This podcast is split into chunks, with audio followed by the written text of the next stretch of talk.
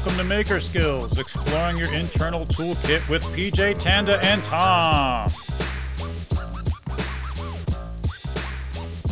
Welcome back, everyone. Today, we're talking about I don't know if it's a controversial skill set, might not even be a skill set, it's a bit debatable. We're talking about maintenance, the thing that no one wants to do, but everybody should be doing. Pop quiz, PJ.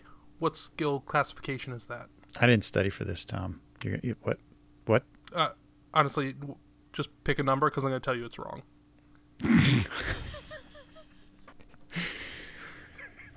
I'm going to have to go with the letter five. Oh, so close. It's a skill class five. Class five. Better luck next time. D- what? No? Better luck next time. I, I don't know what you're talking about. It's a class five skill. Maintenance is right in the middle. Is because there is both very difficult maintenance uh, versus very very simple maintenance. But for the most part, maintenance as a skill is overlooked. That is the real dilemma. Tanda, what did you find out in your research on maintenance? Well, I, d- I didn't do a lot of a lot of research, like digging back into, you know, kind of the kind of any histories or anything like that. But it just seems that, you know, the maintenance burden has just continued to grow as our lives have become more and more complicated, and we have computers, we have, you know, all kinds of machinery that we didn't have before, and it just seems like you know it's it, it's a skill that you have to keep up with because the things that you're working on and maintaining or keeping in good condition at least in my case seem to keep changing out from under me. And so it's a skill that uh, you you can't just say oh I've I've learned that because then you get a new tool or a new piece of equipment or or an old piece of equipment that you've never seen before. And you know suddenly you're reading manuals and looking up how to maintain something.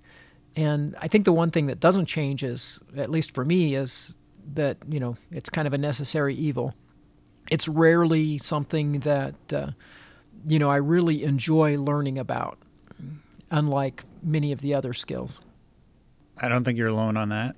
I think that no one really enjoys it. Like I said, it's, it's kind of like cleaning your house. It's got to be done, but nobody really wants to do it. Tom, what did you find out in your research? Uh, nothing. But I remember going. If you've ever gone to like a significant bridge, like the Golden Gate Bridge, or that bridge and tunnel system somewhere in the Carolinas that's like 14 miles long, there's always somebody trying to make maintenance sound sexy. Like, it takes five years to paint the Golden Gate Bridge. As soon as they're finished, they start over again. Or, I, I think it was the tunnel bridge system in Car- the Carolinas where they, they say, um, you know, it takes it takes so so long to inspect the bridges and tunnels that as soon as they're done, they start over, and that's like a five year cycle. I think there are people that that enjoy maintenance, and they seem to be people who buy things. I, I've known people who purchase things and they spend a lot of time maintaining them and polishing them and um, caring for them and organizing them. But that they they also the people I know at least seem to rarely use them. You know, it seems like they would would Mhm. rather organize and maintain, and they never get around to using it. I I'm, have a particular person in- that I that I'm thinking of, um, distant relative, and he has an amazing shop, and and he's made. I, I can't even I can think of like three things he's ever made, uh, but he's always doing maintenance on something. I just saw a sign that says "What happens in the garage stays in the garage," and recently I took that almost as an insult because it seems like I never make anything for outside of the garage. So therefore, whatever whatever happens in the garage actually literally stays in the garage.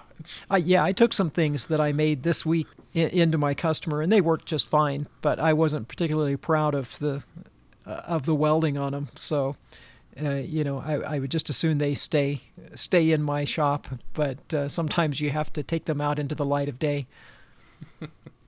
I don't think that your family member understands the purpose of maintenance. You you can't maintain something that's not used. it Want doesn't. To bet? That's, Well, yeah, yeah, you can. You can you can take it apart and clean it and and dream about that day that you're going to make that thing with that tool that you bought that you've never used. I will. I will add a short story. I also know someone that takes his spare tire off every year and paints the rim every year, and has never used the spare tire. Well, that's probably because he does such a good job of maintaining the other tires that he's never had a flat. Right. Right. I, I I don't think that's a bad thing though. If you just if the if the spare tire is exposed and you can see it, I don't think that painting it is a, is a bad, you know, preventative mm-hmm. maintenance kind of a thing to keep it from rusting. I agree with that, but I'm so far on the other end of the spectrum that because it's so different than me, therefore I think it's bad. Well, I never even see my spare tire, so I could have like a raccoon living in it, and I have no idea. It's under the truck, so Yeah, I have one that's under my under the van, and years ago I had an old van and the spare was stuck. I had to actually cut it with a hacksaw to get it off. So I'm actually a little concerned that I won't have a spare when I need it. that's troubling, Tom. Well, in my research, I decided to focus on equipment failure because, let's face it, we're makers, we use equipment, and that's pretty much the things that we're going to maintain. There is maintenance on other things besides equipment, but for the most part, that was, I had to search for something, so that's what I looked up. And What I found was, mm, was very difficult. It's hard to quantify this. There's a lot of, um, let's say, pop culture references that get in the way.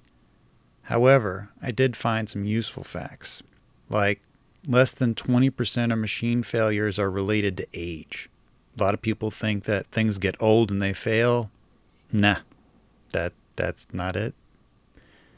There's also been some reliability studies, and pretty much what they've uh, shown is 80% of all machine failures are completely random.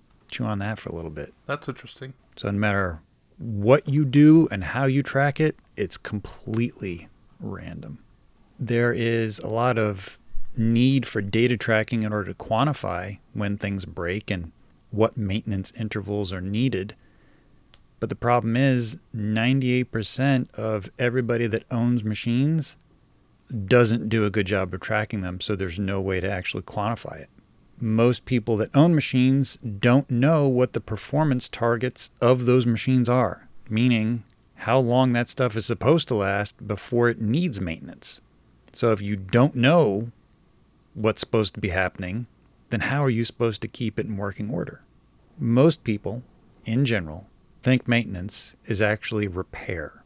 When something breaks, it needs to be fixed, which technically it is. That is maintenance but the better end of maintenance is actually what we call PMs, which is preventative maintenance, which is regularly checking in on parts that wear out, replacing things before they break so that you have more uptime and it doesn't kill you in a critical moment when you have to have that machine working and it just goes away. Case in point, I found one good story that's kind of recent in the scheme of things, uh, the research I found was that maintenance programs were heavily focused on from the 50s, 1950s up. Prior to the 1950s, in the 40s and below, there was no such thing as maintenance. It's just stuff broke and you had to fix it. But then companies began to realize that maintenance was necessary. And so that's when it started. Now we're going to talk about one of the biggest companies on the planet, which is Coca Cola. Not sponsored. In the 70s, Coca Cola invented this micro dispenser called a BreakMate. They, this was for businesses that didn't have room for a full size soda machine. They had this little, it was like a desktop, almost like a coffee machine, but it made soda. And their idea was this would go in small offices with five to 50 people, and it would use the same, all of the soda comes in bags and it's a syrup and it mixes with carbonated water and that's how you get soda. That's how it works at all the restaurants and everything. Well, what they they thought that this was going to be like a huge boom. Their business was going to go up. This was going to count for 20% of their sales. But what they had not figured into everything was the maintenance of these machines. And the maintenance ended up costing them more money than they were making from selling the product because they constantly broke down. Hmm. The, the thing that I really find interesting about this is they started this in the 1970s, but they didn't decide that it was a complete and utter failure until 2010 when they yanked them all. So Really? they had this thing going for 40 years before they were like, no, this doesn't work. We need to stop. We're losing money. I think that's not as uncommon as it sounds because I think oftentimes in a business situation, things like preventive maintenance or repairs get decoupled from the revenue of a particular product. And you don't, and someone who's trying to account for that just doesn't see it. You know, they, they don't see that as a direct cost of putting those machines out there or a direct cost of running a business. They don't figure in preventive maintenance. It's just like, oh, it's an expense that pops up every once in a while, like you said, with repairing broken things, and it and it doesn't get uh, put in and seen in terms of an actual cost related to that business, and it just goes on and on and on, and they wonder where they're losing money. That's very true. One end of the company typically will not talk to the other end of the company. So I agree with you 100%. You've just entered the dealer's corner where bargains are currency. Prepare yourself. Today is a momentous occasion. Entering the foray for the first time in this podcast. Tom, you want to tell us about your deal? I do. I would love nothing more. I was watching Jeremy Fielding's new video, I think two days ago, eh, where he talked about getting free stuff. And he talked about, you know, all kinds of resources. He even talked about pallet wood, but he talked about your network of people that know who you are, what you do, and what you want. And I'm thinking to myself, I have a pretty good network. Like, a lot of people in my life know that I do this nonsensical stuff a lot, where I just want a motor from a thing or whatever. So, no less than an hour after I watched the video, my neighbor texted me and said, Hey, if you can come over, I think I have some stuff you might want. And I was like, all right, he's probably got furniture. They're actually moving, and they've been living there for like 25 years. So I was like, he's probably got a lot of furniture that they don't, they're not bringing to their new place. Uh, they're downsizing to their lake house and or whatnot. So I almost brought a tape measure because of that. Little did I know, he knows me way better than I thought. And I, I get there, and on the ground is all of this white aluminum extrusions and a couple other items that I'll I'll get to. But these are handicap rails that go on your ceiling and it's for like a sling so you can put someone that can't walk or maybe a um like a quadriplegic can't move any of their limbs and you roll them over in bed, roll them onto a sling and then the sling hooks up to essentially a winch that is attached to this track on the ceiling. And uh, his daughter, who I think is in her 20s, has had a condition her whole life where she was basically immobile, and they use this throughout their house for, for decades.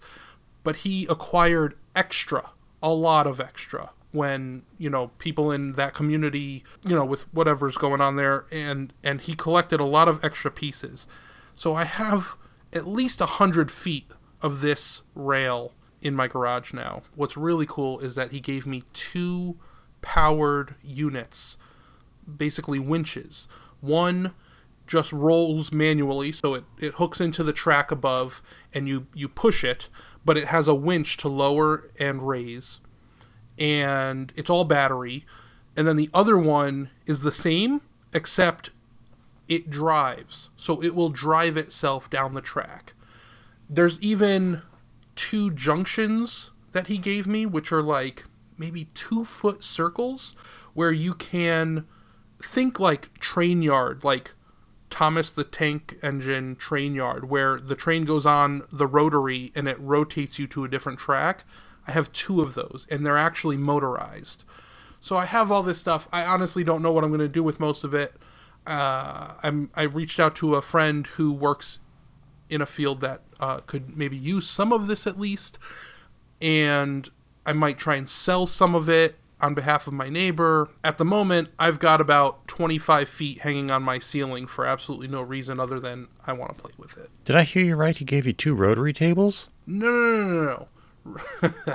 Rotary track directional things. So you can go into this rotary section, it will turn, and then you can go out of the rotary section.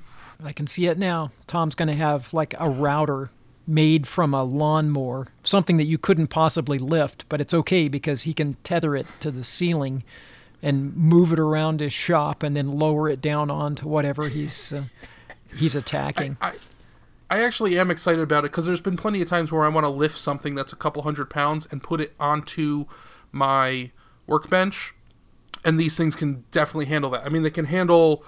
Uh, one of them says like 450 pounds, the other says like 350, but I'm sure there's a safety factor above above and beyond that.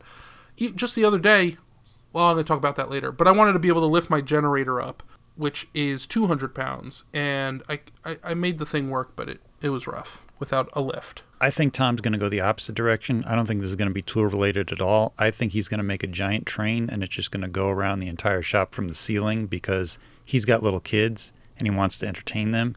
So he's going to make a train in the shop that will never leave the shop. It'll just ride around the ceiling and he's just going to put it on some kind of automatic loop and his kids are just going to stare at the ceiling the entire time while Tom is working on something else. I, I've had an idea to do that, so feel free if you listen to the podcast to steal this and run with it because I probably won't ever have time. But uh, just hang uh, PVC from the ceiling or any kind of flexible tubing, and I was going to make a little rail system that that clamped into the top of it, and then you just screw it onto the ceiling everywhere, and then little cars that hang down on V wheels, so you can just clip them onto to it, and you could set up a huge train track on your ceiling, you know, instead of like people did in their basement or whatever, and then it was always in the way. You could just have it running all over your ceiling. It'd have multiple levels, and the cars were just going to run along on these little V wheels. So, you know, if you picture like 120 degrees apart, there are two V wheels up on the top of the uh, of the track, so you still have room to put a mount up to the ceiling, and then the bottom of the three wheels drives it. And I was going to make, I was going to print little barcodes. So as the car goes around, it rolls over a barcode, and that tells it to slow down or speed up, or you know, go double speed or stop for five seconds or whatever. And then you, you know, you could just buy more barcodes that gave you different features, and you just stick them on the rail wherever you want it to change what it's doing. That's cool. That's very similar to how a studio setup is for film and television. You go to a film studio where it's uh, where they typically are doing a lot of different setups. They will have a rail system that spans uh, pretty much in every direction and it's adjustable and you can make basically it's like an invisible dolly hanging from the ceiling and you can set the cameras up and you can set all kinds of things up. Um, but yeah, very very similar. PJ, did you get any deals this week? You know I did, Tom. Yeah, I do. So Saturday, this was this was an interesting interesting day. Uh, it was a mini round robin, in that I had to drive about an hour and a half to get the first deal, but then there was a second deal because it's a round robin. So the first deal was this guy had originally listed this for three hundred dollars, and I looked and he had marked it down to a hundred, and I said, "Hey, would you take 75 and he's like yeah yeah sure i'll take 75 and what he was offering was a 10 inch rockwell bandsaw with the manual which is practically impossible to get manuals with anything these days this was a 1974 rockwell bandsaw it came with eight nicholson hardback blades which probably are worth more than the whole bandsaw is and then in addition to that he had a I couldn't see anything, but I could tell from the shape of it. It looked like a 1x42 belt sander with a disc on the side, and it indeed was that, but it was a Dayton. So Nice. I was thrilled to find that. I thought maybe it was a Rockwell, but as soon as I saw the Dayton label on there, I'm like, oh, yeah, this thing just went way better. It is in not the best condition, but it's in salvageable condition. And then he gave me a box of parts and stuff that looked like the like there was a bunch of random things in there, but uh, they may hold some value, they may not. I'm not really going to go into them. So that was the first pickup. The second pickup was this guy that had a 1950s Craftsman bench top drill press. And this thing was in relatively good condition because apparently he had done a little mini restore on it when he bought it, and then he never used it. So it was it was had all the nice stylings that you see from like the 1950s power tools. It had a mortising attachment on it with a mortising bit, and the, the only thing that was missing was the belt that went from the motor to the drive pulley. So I get that home, and a guy that hadn't showed up a couple days before had texted me, and he's like, "I'm available now. Can I come over?" He he wanted to buy uh, the machinist toolbox that I got from that machinist clear out a couple weeks ago. So he shows up with his cousin, and his cousin notices my mortiser in my shop. And I'm like, "Oh, you want a mortiser? I just got a drill press that's got a mortising attachment on it." He goes, "Really?" Yeah, yeah. So we open up my truck. I show him the drill press, and he's like, "Oh, how much you want for it?" And I said, "Oh, well, if you want it as is, 75 bucks. But if I got to clean it up and get everything going, it's going to be 125." He goes, "Oh, oh, I'll take it for 75." So basically, all I did was just take that thing for a ride and then get rid of it. That's It's- great. It was like a taxi. I, I did nothing. Did nothing at all. That was the first time that's happened, where I, I had it. I did have something else which I can't recall off the top of my head, which I had bought and then sold a couple hours later. But this was l- like had to be like an hour and 15 minutes total that I owned it. You can see I used to have one of those. I didn't even get a chance to take pictures. So like when I do, I, I did a, a post earlier in the week about what I have on Instagram, and the Craftsman drill press is not to be seen. Were those deals hot enough for you? You got a sizzling deal that's burning a hole in your pocket? Send it in, maybe we'll read it on air. Tanda, what is your personal history with maintenance? Yeah, I think it's probably typical that a lot of a lot of kids start out their first like maintenance project is with their bicycle. I know for me that like the first thing that was mine to take care of and maintain was a bicycle, and I can remember probably oiling the chain and you know and things like that much more than necessary just because it was something that you you did because you were taking care of your new bicycle. And I mean we washed and waxed our bicycles when when we were little because they were a ride you know. That was probably my first kind of introduction to to maintenance. And then later on I got an ATV one of the three wheel like the Honda 90 ATVs and it was all metric and we didn't have a lot of I mean we probably had a you know a few odds and ends of metric tools but my dad got me a, a set of metric sockets for taking care of the of the Honda. And I remember that being a really prized possession. In fact, it's you know gotten beat up and the plastic insert and everything inside's totally demolished now, but I still have it. It's kind of a keepsake that that little metric socket set because it was kind of my first tools that were my tools uh, for taking care of something. And so that's uh, those are the kind of my early memories of of maintenance. Suddenly, I'm very nostalgic. Tom, tell us your maintenance stories.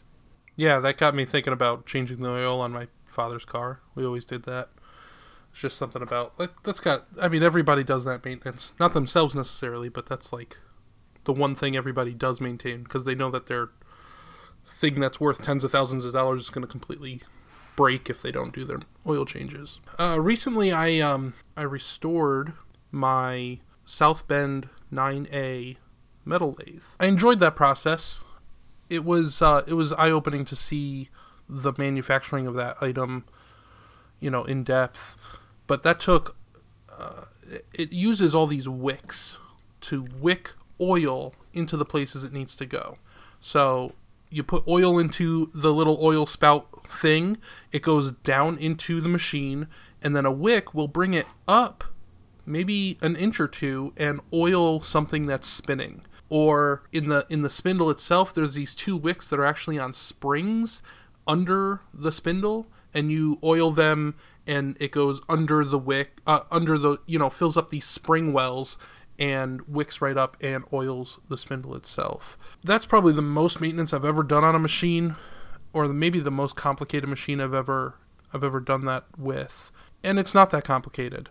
Uh, once you get into it it's it's pretty you know everything is compartmentalized. You know the gearbox is on its own the apron is on its own the spindle is on its own. You know those components really break out individually I followed along when you were doing that, and I got to say, it, it didn't look complicated. It just looked very intricate. You know, there was a lot of Yeah. lot of parts. There was uh it was very involved. what i love about old machines like that uh, and that's not a dig on new on modern engineering at all but old engineering like there's a screw that goes in a specific spot and it's the only screw that exists on the entire machine that fits in that spot like the machine puts itself back together.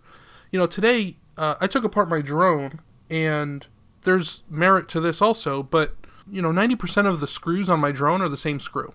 And that's actually incredibly helpful and efficient. But you know these old machines they just had so much more character. And these you know there's pins that tapered pins that only fit in one spot and they only fit on that lathe because the other drilled holes in the other lathes that they made are just a little bit different or a little bit off Thank you, Eli Whitney. It must be impossible to find that screw if you lose it and you need a replacement. yes literally impossible Which screw do you need? I need screw 5007B. Yeah. It almost is that bad, actually. Uh, there's websites dedicated to parts for these old machines. Like Bridgeport, Bridgeports are still being made. The Bridgeport milling machine, they're still being made. But there are websites with used parts. You can buy every used part for every Bridgeport ever created. It's I, I bring this up because it's my next project. I'm not going to do a full restoration on it, but I do need to replace a few pieces around the quill. I've got this Brown and Sharpe uh, surface grinder, uh, MicroMaster uh, surface grinder, and when you were talking about the oiling, it kind of made me think of that. I, as I was kind of taking it apart and cleaning it, there were these little tiny. I thought they were wires. I thought they were just stiff wires, and I could not figure out what use they had. And finally, I realized they were little tiny oil tubes that pick up oil and then drip it on the z-axis. But there's no there's no place to oil the z-axis or to get oil to hmm. it external to the machine. It actually has these little thin oil tubes that pick up oil and then just drip down the back of the z-axis slides. I have this old Lorch L O R C H. It's a it's a metal it's a metal lathe. It's a toolmaker's lathe. It's about two feet long. It's a benchtop thing, but it's from uh, either from 1939 till before the war ended, because it was brought here by an American soldier, who obviously stole it from Germany. Uh, Lorch is a German company, and the what do you call the reversal gear assembly? It's like the Back, gear back gears. um, back gears are like for low speed, I thought, but like the the reversal gear where the motor hooks up to the pulley and then the pulley hooks up to the uh, lathe. I, I'm I'm good with being wrong on that term, but in the where the where the axle goes, there's two pockets for oil, and they're just like they're large pockets. They have caps that you take off and you just dump oil in there. They can't you can't fill them up beyond the axle because it'll just leak right out. I learned that the hard way. So in order to get the oil from this little reservoir that is just below the the axle itself, there's two rings, like rings that you would wear on your finger, and they're larger than the axle, but they basically rattle around and spin with the axle and scoop up some oil and just they like keep drenching it like you're basting a turkey. I thought it was just it's such a fascinating concept or solution to a problem that you just don't see anymore. Well, for good reason again, but you just don't see it anymore. So I think that the terminology you were looking for was inverse differential transfer system, Tom. Huh? Yeah. Yep. Yep. That's yeah. Inverse. Got. Uh, Yeah, yeah. just So- so, need to write that down real quick. Yeah. Back to the olden days. Well, Tanda took me back to the olden days. I was thinking about the very first bit of maintenance that I'd ever done. And it had to have been on the very first vehicle I owned, which was a 1986 Ford Ranger, arguably the worst vehicle ever produced in America. And I changed the oil on it. I also replaced several exhaust systems, the distributor cap, the rotor, several distributors. There's a lot of maintenance for this truck. I think I pretty much rebuilt it 87 times before I, I sold it. It was it was a nightmare. And ironically enough, It's like how the human body replaces itself 13 times in your lifetime. Y- Yeah, yeah. Only this didn't replace itself. I had to replace it. That that was the problem. Right, right, right, right. But I do have I have an interesting side story about Rangers. I was living in Memphis, Tennessee, and my friend and his wife lived in this apartment complex. And as I was going in to see them, I noticed this. Uh, this is probably around the mid to early 2000s, like maybe 2003. And at that time, Ford was making these Rangers that were splash side. They had the rounded wheel wells, and they had a sporty edition, which had all these really brightly colored, splashy designs, like it had driven through a puddle of paint and it splashed up and it stuck there. And it was supposed to look very festive. And I, of course, I noticed it because it's bright and gaudy. It looks like a race car. And I go up to visit my friend, and he said, "Hey, did you notice the splash side Ranger out there?" And I said, "Oh yeah, how could you not see it?" He goes, "Well, the whole motor is seized." I said, "Well, that that truck looks brand new. How how is the motor seized?" He goes, "Well, this girl that lives in the building bought it, and she didn't know you're supposed to change the oil. It's got just over 16,000 miles on it, and she seized it because she never changed the oil. She just seized the entire motor. Wow. That thing is Wow. now needs an entirely new motor. It's gone. I was like, wow. That's that's not a lot of miles for a, an '86 vehicle. I mean, but uh, yeah, that's crazy. I, I I have a friend that tells a story about he bought a car and they said they had never changed the oil. They just added oil as needed for the life of the car. Wow. And it had a lot of it had like 125,000 miles on it when he bought it. I guess theoretically you probably could do that. If it just keeps burning the oil and you keep adding it in, you probably could get away with that. But it's going to be Right. I mean, there's probably this nice layer of sludge in the bottom of the oil pan, but Yeah, it's going to be very sludgy, and you're probably using way more oil than if you actually did real oil changes. Right. I guess if it was using a lot, that might be a good thing because then you're adding a lot of new oil. Maybe it was using so much that the oil was relatively new all the time. Mm-hmm. Mm-hmm. This reminds me of another car story, which is, I guess, tangentially related to maintenance, sort of. I had a friend of mine. This is a true story, and it's going to sound very weird, but it's a true story. I had a friend of mine that collected cars. He bought and sold cars. And this little old lady was selling, it was a, I want to say it was like a 67 Mustang. Was that the real popular Mustangs? Was it 67? Somewhere around there. I can't remember the exact year, but it was one of those. It was one of those iconic Mustangs. Like when you see it, you're like, "Oh yeah, that's awesome looking." So this little old lady had it, and she had it for a very cheap price. I don't remember the exact price, but he goes to look at it, and she goes, "Well, I, I priced it so low because you can't drive it in the rain." And he goes, "What do you mean?" She goes, "It won't start in the rain." And he's, of course, he's laughing to himself. He's like, oh, of course it won't start in the rain. And so he buys it, takes it home, and then the first time it rains, he goes to start it, and it will not start. it, it, it, it was perfectly fine the day before, won't start up. He's like, what the heck is going on? So he starts going over every electrical system in the car, trying to figure out what the heck is going on and he cannot find anything. He's gone, he's taken it to the dealership, he's gone all over the place.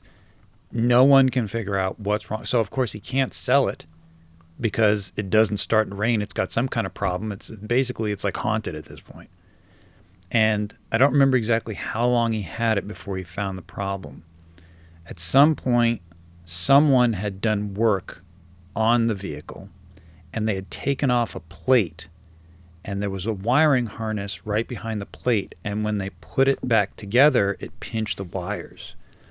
But it wouldn't make contact unless there was a high amount of humidity in the air, like if it was raining. And if it was raining and it made contact, it grounded out the wires and it, the car, the ignition just would not turn over because it was grounded to the frame. And so the car didn't start. And so he ended up rewiring it. And then, of course, it was fine.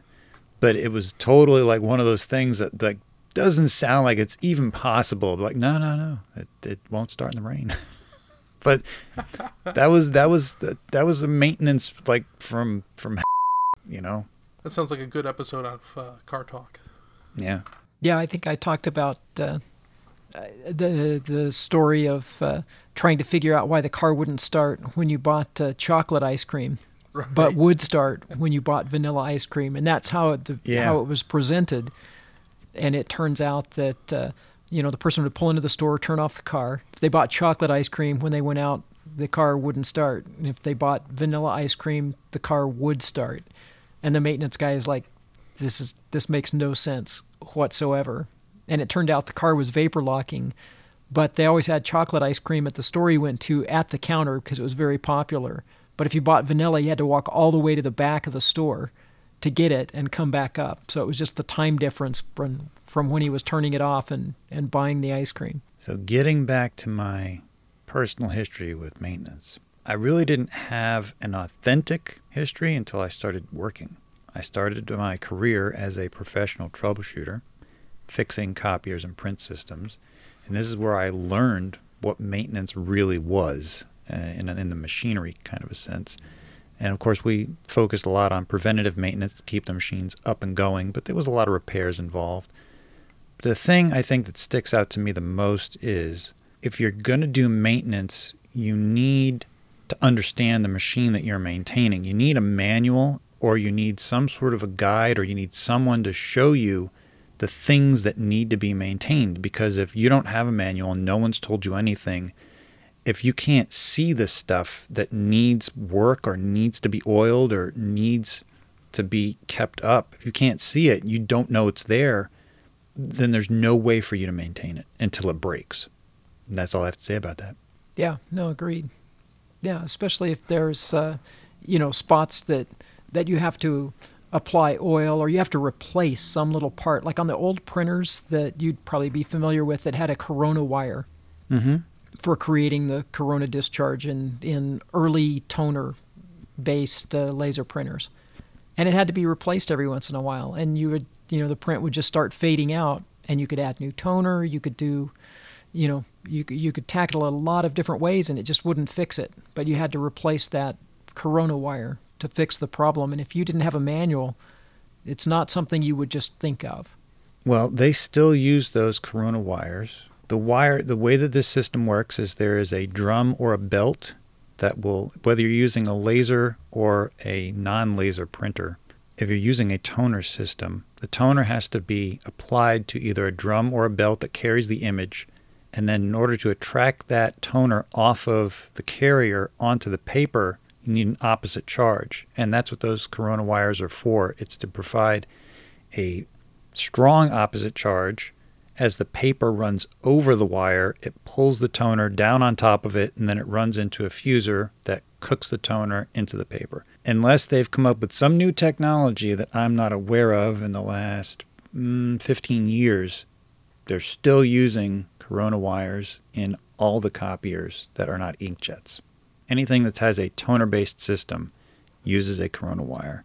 And it basically looks like a thin piece of gold fishing line. And it will get caked up with toner and it will start to work less. And uh, you either have to replace them or a little technician's trick. You can take a pencil with an eraser and run the eraser over it and erase the toner off of it, and it will work better. Funny, funny story related to that.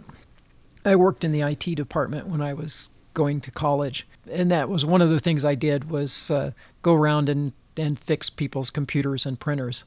But I had someone, one of the department heads, started having problems with their laser printer. and It wasn't printing, and they said they'd replaced the toner and it still wasn't working. And so I knew that's what it was, but they were absolutely 100% convinced that they had come in and moved their office around recently and they had placed a desk on the power cord and kinked it. And and they were no joke convinced that it was like a garden hose and that it just wasn't getting enough power to print really dark because the desk was sitting on the power cord. And so I replaced the corona wire and and moved the desk just in case and unkinked the power cord and one or the other fixed it. So So, a number one cause for non working machines in business buildings is the cleaning staff.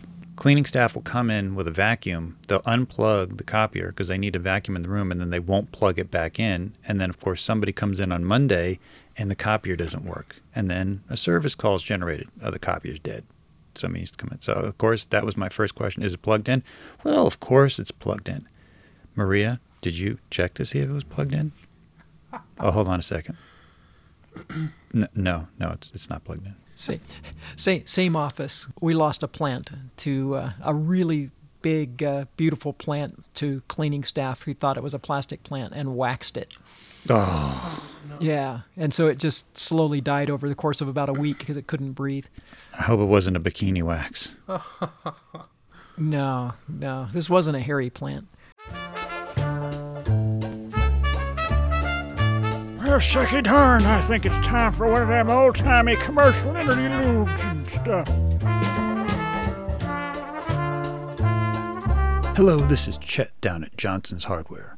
When was the last time your crescent wrenches were serviced to guarantee accurate adjustability?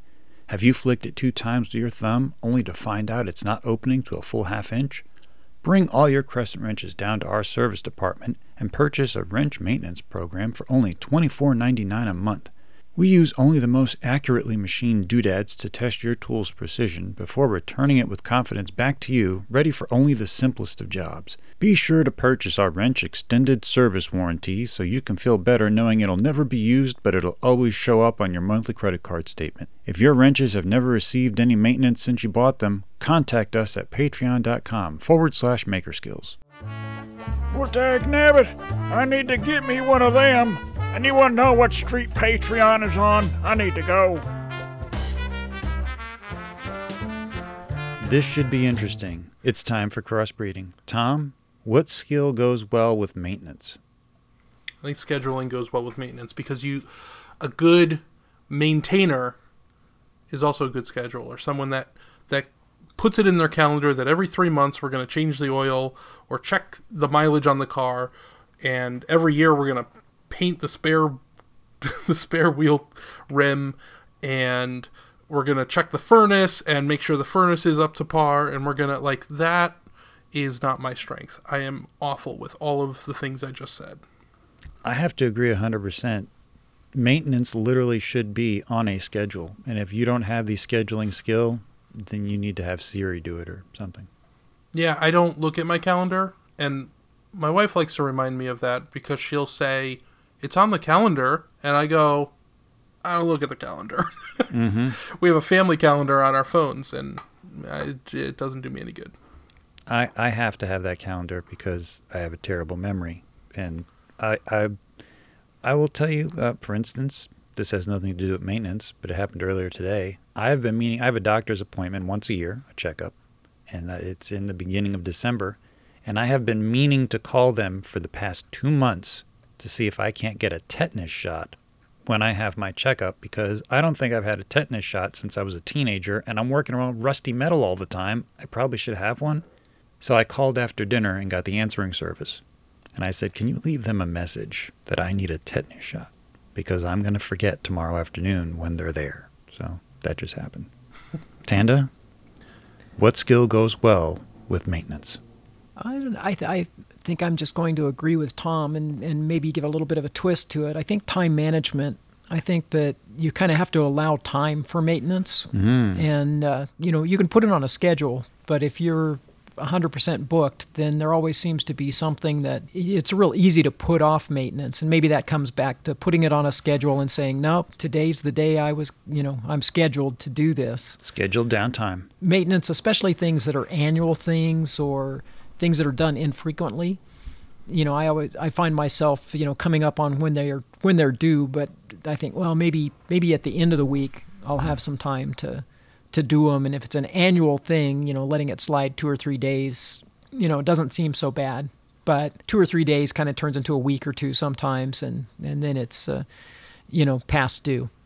So I think that you know, just having making time for it, you know, even if it's on the schedule, just saying, you know, allowing yourself time to do maintenance. It sounds like you're talking from personal experience there, Chanda. Exactly how long did you go past the due date on that thing that you're actually not telling us about? I still haven't done it. Oh, good lord. PJ, what do you pair with maintenance? I'm going to have to say cooking. Cooking is definitely the skill that I would pair with maintenance because when I get done maintaining something, I am hungry. That's good. You, you give yourself a little reward for doing that uh, maintenance chore. 100%, yeah. That's probably why I'm such a good chef. It all comes down to like you change the oil in the car and you make a steak. If I still ate steak, that would probably be correct, yeah. I'm trying to actually connect those two things, and I got nothing. well, you could you could always make steak on one of those oil burning uh, furnaces. It just might not come out so great. now it's time for some functional Frankensteining. Tom, I know you've got a story to tell us. You Frankenstein something. I did. I finally bought a generator, which means we will never lose power again.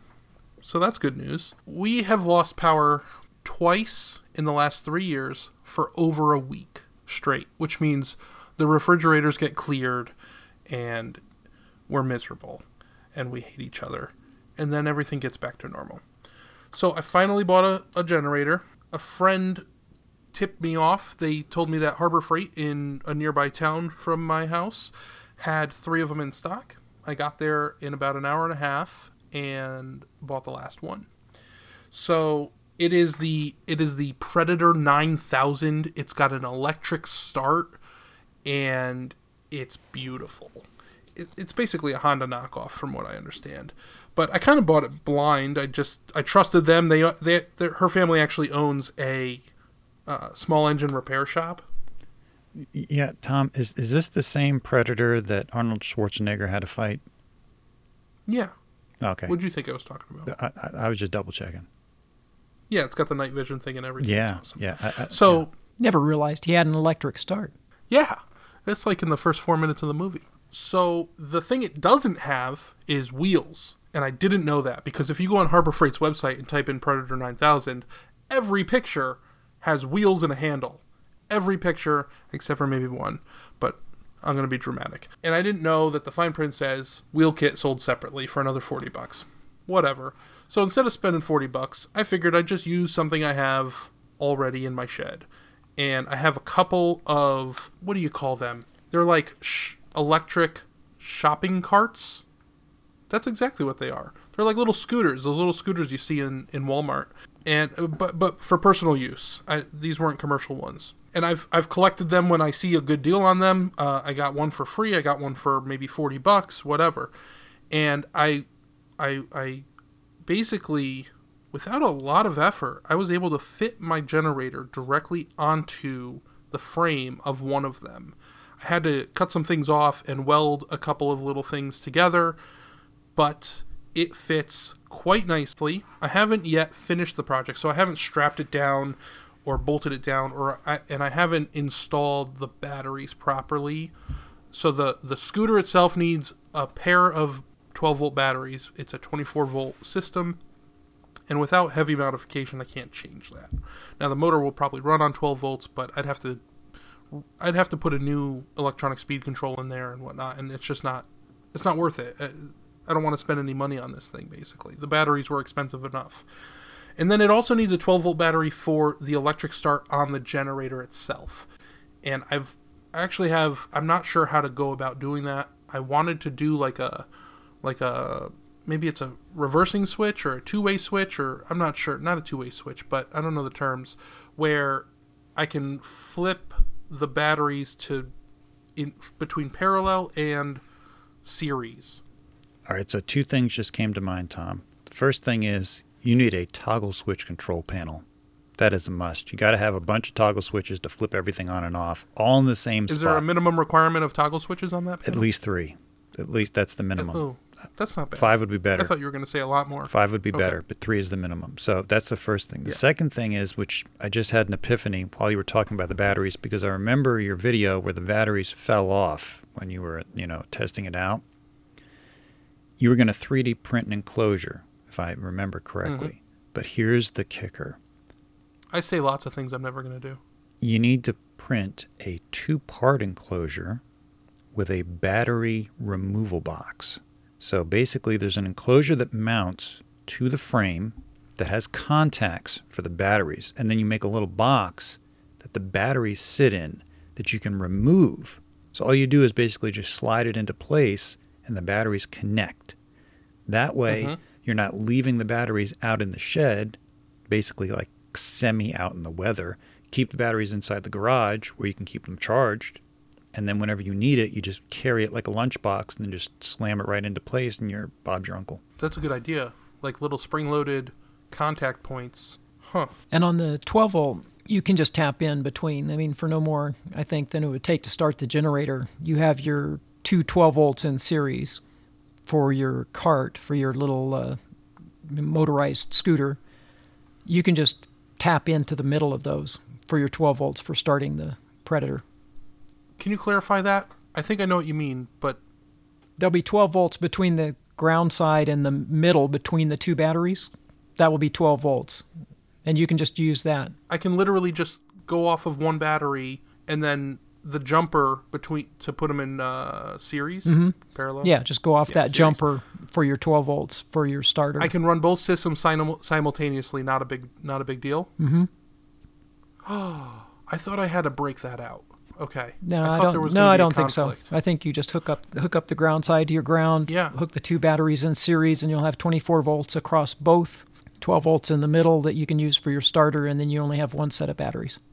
so I don't need to switch one off or on. I can just run them both at the same time. So the other thing that happens in that situation is one battery will get depleted before the other battery, which is not always great. But I'm not like I'm driving this thing 30 feet and I'm using the electric starter for half a second. So the discrepancy shouldn't be a big deal, right? Yeah, shouldn't shouldn't be a problem, and you can always uh, just take that jumper off between them and charge them independently as 12 volt batteries.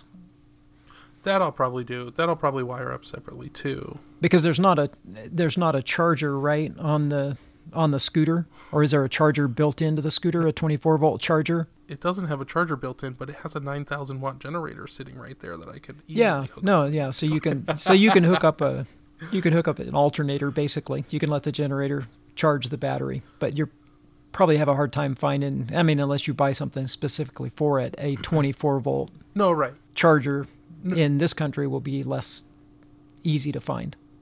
Yeah, I usually use my power supply to charge those batteries Yeah. when I can. Did you ever see my my magnetic charger hmm. for my lawnmower? Yep. I 3D printed a, a triangular shaped thing, and the wire goes in one end. It's like a long, flat, triangular disc. And there's two magnets with screws going through them, and the wires are wrapped around the screws, and it and it magnetizes to to charge. I'm still impressed with myself that I figured that out. I had to go through a lot of iterations for that.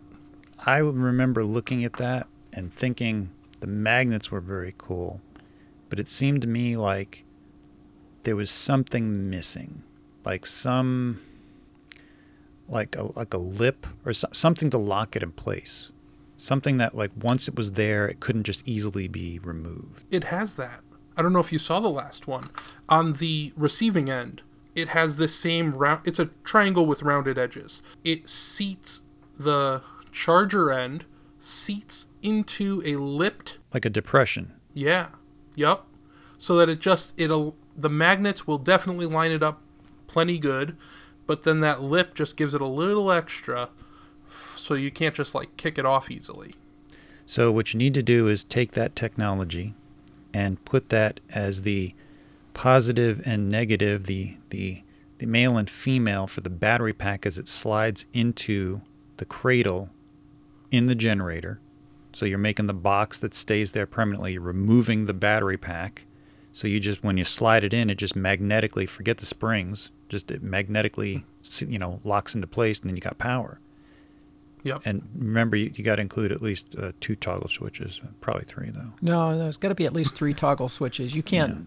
Yeah. you can't back off on that once you've set it. It has to be at least three. And you could also just make a lid with some kind of uh, you know spring loaded or magnetic contact. So you drop the batteries into a box, and then the, and then the Ah. lid has the terminals Of on course. it. And then when you tighten down the lid, it makes the connections.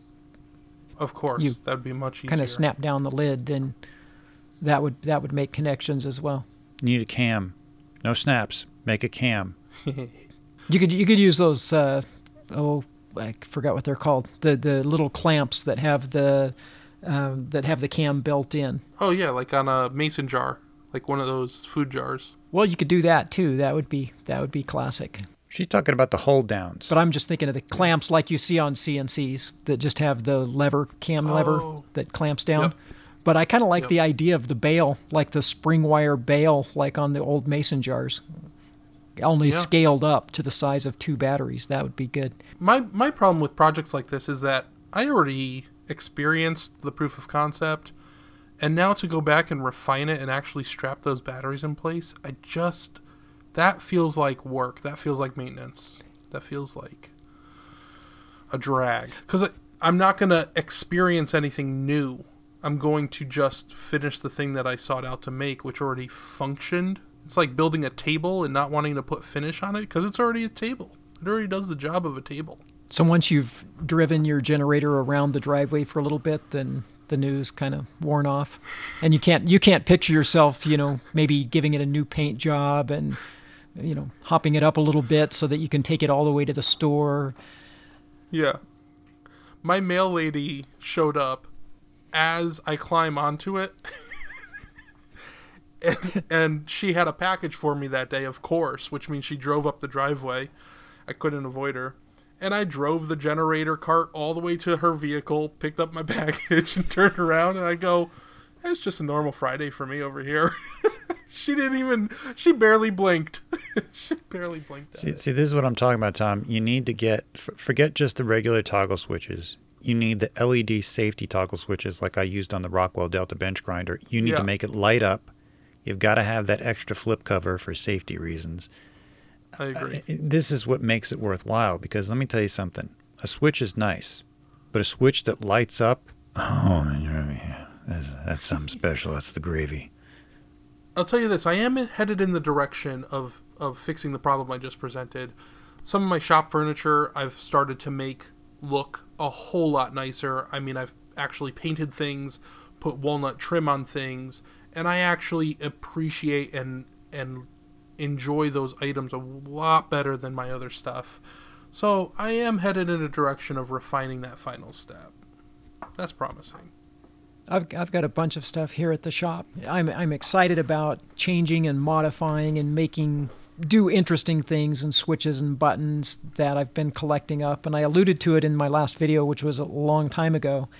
And I've been collecting up stuff and kind of rearranging my schedule. So hopefully I'll get back to that. But I've got a lot of uh, a lot of electronics and lights and things that click and whir going on in the background.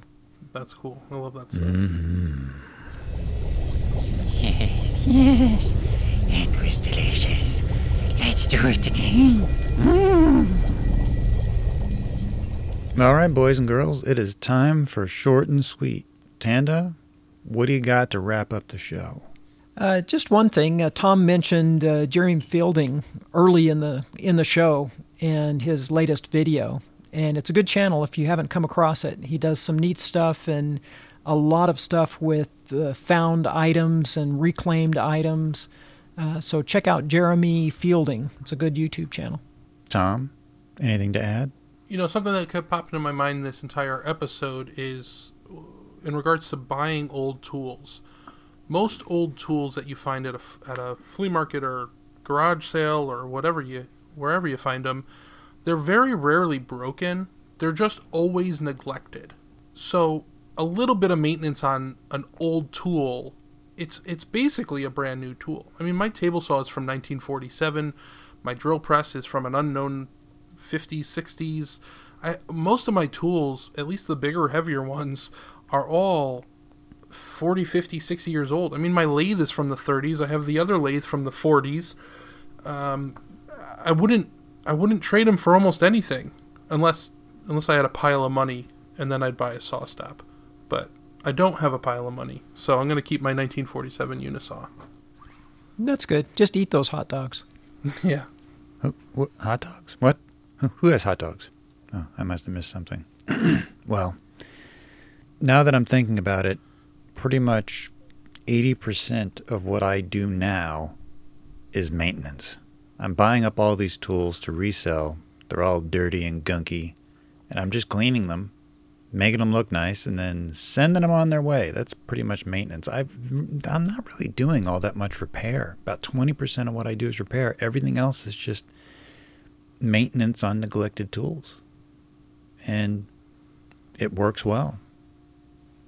I'll tell you what, there's a lot of value in that because that tool has passed through your hands who knows what they're supposed to sound like, look like, feel like. You basically are certifying them, even though a lot of times you don't have to do almost anything to them. But just the fact that uh, someone with your uh, expertise, or I don't want to give you too much credit here, someone with your experience The expertise was correct. Oh, all right. Uh, so someone with your experience in those tools, basically just triaging those tools and and then sending them on their way. There's a lot of value in there. I'll, I'll also accept tool mastery. Ooh, tool mastery was rejected. Sorry. That, that's not true. It was accepted in, in uh, Europe. Yeah, but they do the metric system there, and I, I just don't trust it. Oh, see, that's why I was accepted in Europe. Uh, you know, mastery, metric, it's two M's. Yeah, metric mastery. Yeah. Hmm. Got to know these things, Tom.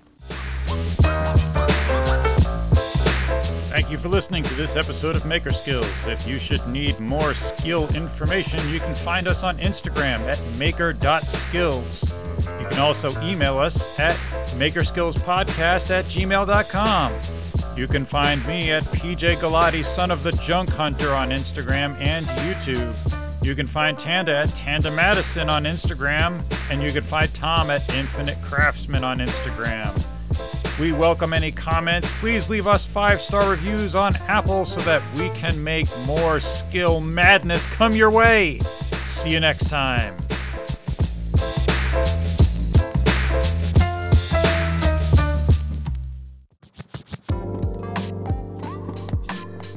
And now it's time for Ask Old Oswald. Ask me what? Who are you?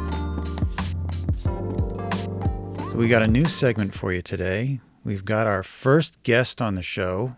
We have a a, a veteran among us, Mr. Oswald, and uh, I know um, Tanda has some questions for him.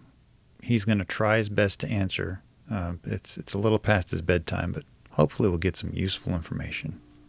Tanda, Hey, Oswald, I've heard that you're an expert in pretty much everything. And so I had a question about uh, setting up an FTP server on Windows 10. And I just thought maybe you'd have some advice on that. Uh, well, my house has at least uh, 10 windows for sure. Uh, and uh, they, I mean, they came with the house, so I, I didn't really have to. I mean, I clean them periodically, but there's no real setup. Oh, well, I, yeah, this was, I was talking about uh, software. I don't have any soft windows, these are all glass. Oh, glass windows, Windows 10. Oh, I see where you, I see where you're going there. Well, do you know anything about file transfer? Well, I do have a toolbox of files, and I don't really transfer them much, but I have moved them from my workbench to the truck occasionally when I have to do some some filing outside of the workshop. Uh, but you know, I, I recommend a good sturdy metal toolbox. Oh yeah, yeah. I'm I'm talking about uh, you know like files like like you know bits, bits and bytes, files. Well, no, no, you don't want to keep the drill bits with the files. That'll mess them up. They they they're very they're very sharp at the tip. and and the pointy part has to. You got to keep that separate. Files will will take that tip right off, like you know you're biting a Twinkie. Oh man. Um, yeah, I think maybe you're not understanding the. Uh, do, do you know about the internet? The the the internet. That's one of them newfangled things the kids are doing these days. Yeah, yeah. Everybody's like pretty much everybody. I mean, young and old people alike are are doing the internet and the web. You know, the World Wide Web. Well, I, I have many webs around the farm here. We got lots of spiders and stuff, but you know, uh, I wouldn't say it's as big as a planet for sure. Yeah, yeah. Um, well, I, I, you know, I really appreciated Oswald, and I think that uh, Tom has some a question as well. But uh, no, no, no questions. Um, no, I think I'm good. I'm all set. Yeah, you're no, also. I you thought keep- you had some you iPhone one- iPhone questions that you were going to No, ask, if- but uh, now Oswald. Uh, No, you know, I did, I did, uh, I did have a question, but uh, I think I, I think I answered my own question. But if you have another question, by all means. Oh no, I just uh, you know I I think I'm a little off track because uh, when Oswald's agent said he could answer everything, I which he has, I can't deny. Oswald has answered everything. certainly has. Yeah, so uh, I think that that's uh, the only questions I can think of right now, unless you know something about uh, about dogs. Well, I have an extensive knowledge of tick hounds. They're they're great hunters. Uh, What, what kind of dog were you wanting to know about? Well, well, I was. I have some bench dogs that I got in an auction, and uh, I'm not sure what they're used for. Well, you should never put a dog on the bench. That's where you keep all the tools, and and you don't want them to chew on stuff. They're notorious for just you know grabbing a screwdriver and burying it, and then you need it and you can't find it. Lord knows I've dug up so many holes and found chicken bones when I needed a screwdriver. Yeah. Now, well, I'm not sure it was on the bench. The person who I got them from said you put them in a hole in the bench. That that's what I'm saying. The dog's gonna grab it. He's gonna bury it in a hole. That, that, it's it's a it's terrible, you know. And you gotta keep them off the bench. Otherwise, you're gonna have holes full of tools all in your yard, and and, and you know dogs they, they ain't gonna draw you a map. You're gonna have to dig up every single hole to find. You know, it could be a screwdriver, a wrench, or could be anything. One time he stole my salami sandwich, and I still haven't found that one. Oh man. Well, you know, if you do, I mean, it may be too late anyway. But uh, yeah, I'll, yeah, dogs rarely ever give you a map. I usually go to Google for maps. Is that what you do? Do you go to Google for maps? Well, I, I used to oogle some women before I got married, but my wife doesn't like that kind of thing anymore. So I, I, I try not to let her see me do it, you know. Oh yeah, yeah. I hear people googling all the time these days.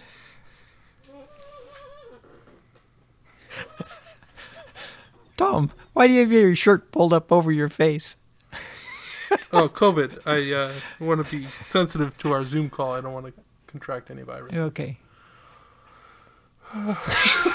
Tom, you know, we, we, we it was very hard for us to get Oswald on here. If you've got some questions, I mean, now is the time to ask him.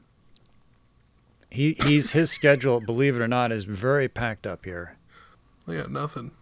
Nothing. I mean, he knows everything, so you could come up with anything. You know, like people who make wagon wheels, they'll they'll use a butt shaver, and I didn't realize that. Maybe Oswald knows something about butt shavers. I'd be interested to find out. You you want to know about butt shaving? Yes. Well, I, I gotta tell you, I, I don't really recommend it. It's it can be very painful. You know, uh, I, I, I, will, I will admit that you know I tried it once with a mirror. And didn't go very well. I, I was not able to sit for quite some time. Oh, Yeah, I think we were talking more about uh, you know, like if you're making a wagon wheel and you need to to shave the end off of the spokes. But uh, we, we appreciate the information though, nonetheless. Uh, well, now wait. It sounds like you're talking about two different things. If you're if you're if you're shaving the spokes, you need a spoke shave. That that's why they call it that. You know, but you know you you, you don't want to. First of all, wheels do not have butts. They're perfectly round.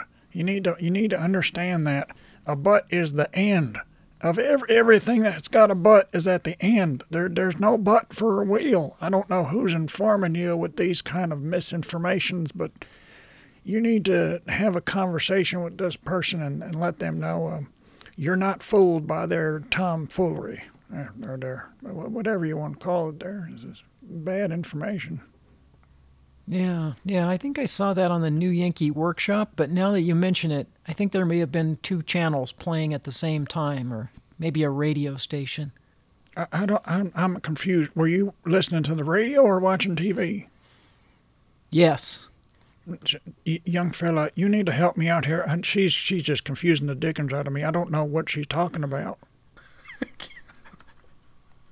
Oswald, I think what she's trying to say is she she doesn't remember where she got the information from. It, it could have been from multiple sources, and that that may be why it's a little confusing.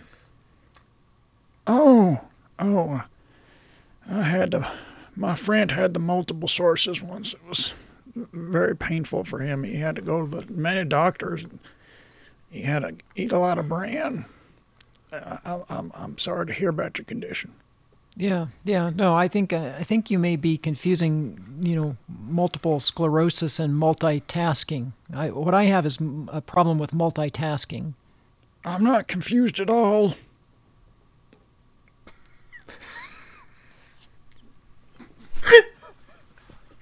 Cute.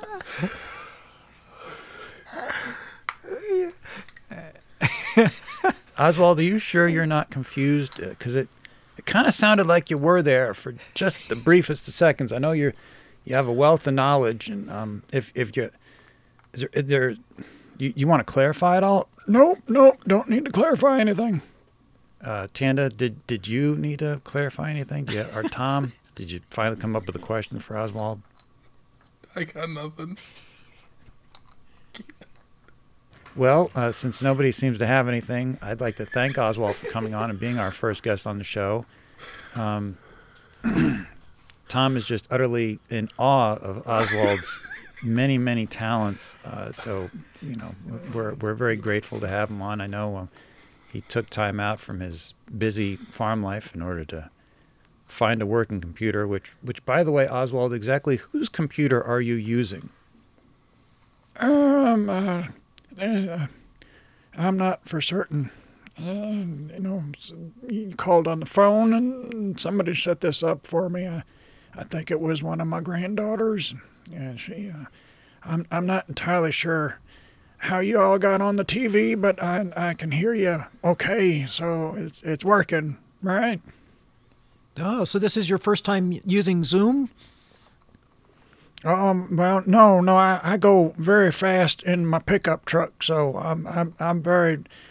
I used to have a Mustang, and that would zoom all over the place. Let me tell you, I got pulled over by the popo a few times. They didn't like it, so I had to slow down. And my wife kept hitting my arm and telling me to stop, but I just like to go. You know, I had to. You get you, you like to go fast, so I go fast. Yeah, well, yeah, probably just as well. Uh, people say there are some uh, potential security issues with zooming, so I don't know. I think it's fine. There's no security issue on the farm. That's why I got a shotgun. Yeah. Uh, what what you have a what kind of security problems do you have on the farm, Oswald? Well, you know, everybody trying to take my stuff, you know, and I don't like that. So I patrol at night with the shotgun, and just in case I hear something funny, you know, uh, could be a dog bearing a screwdriver. You never know. So, wait, are are you? You don't shoot at the dog if he's he's got something that came out of your shop, do you? Well, of course I do. How do you think I'm gonna get it back? Um, uh, uh Oswald, how how many dogs have you had uh, over the years? Oh, let me, let me think about it now. I, th- I think I'm up to number uh, 87, something like that. Uh, we had, that was 86 was before that, and then we had 85. Are, do you, you name your dogs numbers? Well, of course I do. How else am I supposed to keep track of which one I got left?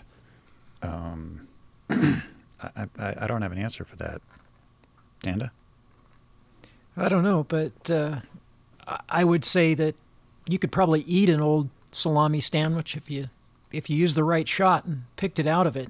Well, well, um, I'm not really well versed on uh, shotgun uh, firearms, you know, just, uh, just shells and shots and stuff. Uh, Oswald, exactly what do you what do you put in the shotgun? What's loaded up in there? What are you what are you shooting at the dogs with?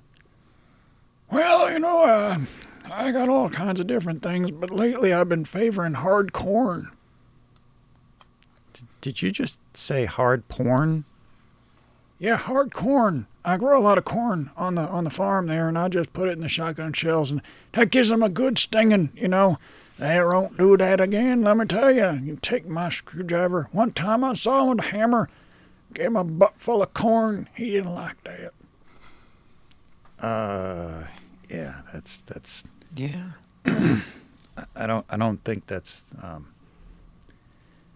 uh, did either any, anybody else have any any questions for Oswald before he goes? You ever use rock salt instead of corn? Well, you know, uh, I used to use the rock salt, but and then I ran into a problem when it was dinner time, and and I didn't have enough salt, and uh, so I switched to corn. You know, and my wife's cooking's not that good, and I need a lot of seasoning. Ah, gotcha, gotcha.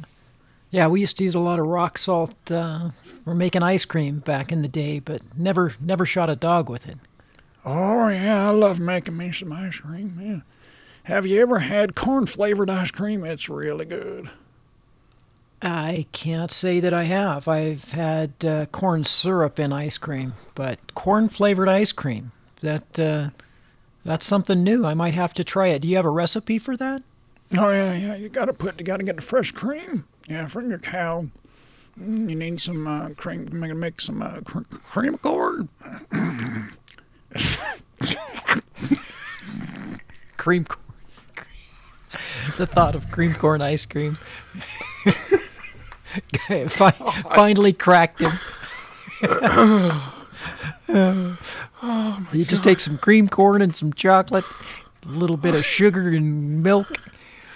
I get all emotional when I think about the ice cream. you need, you need some, uh, you need the cream.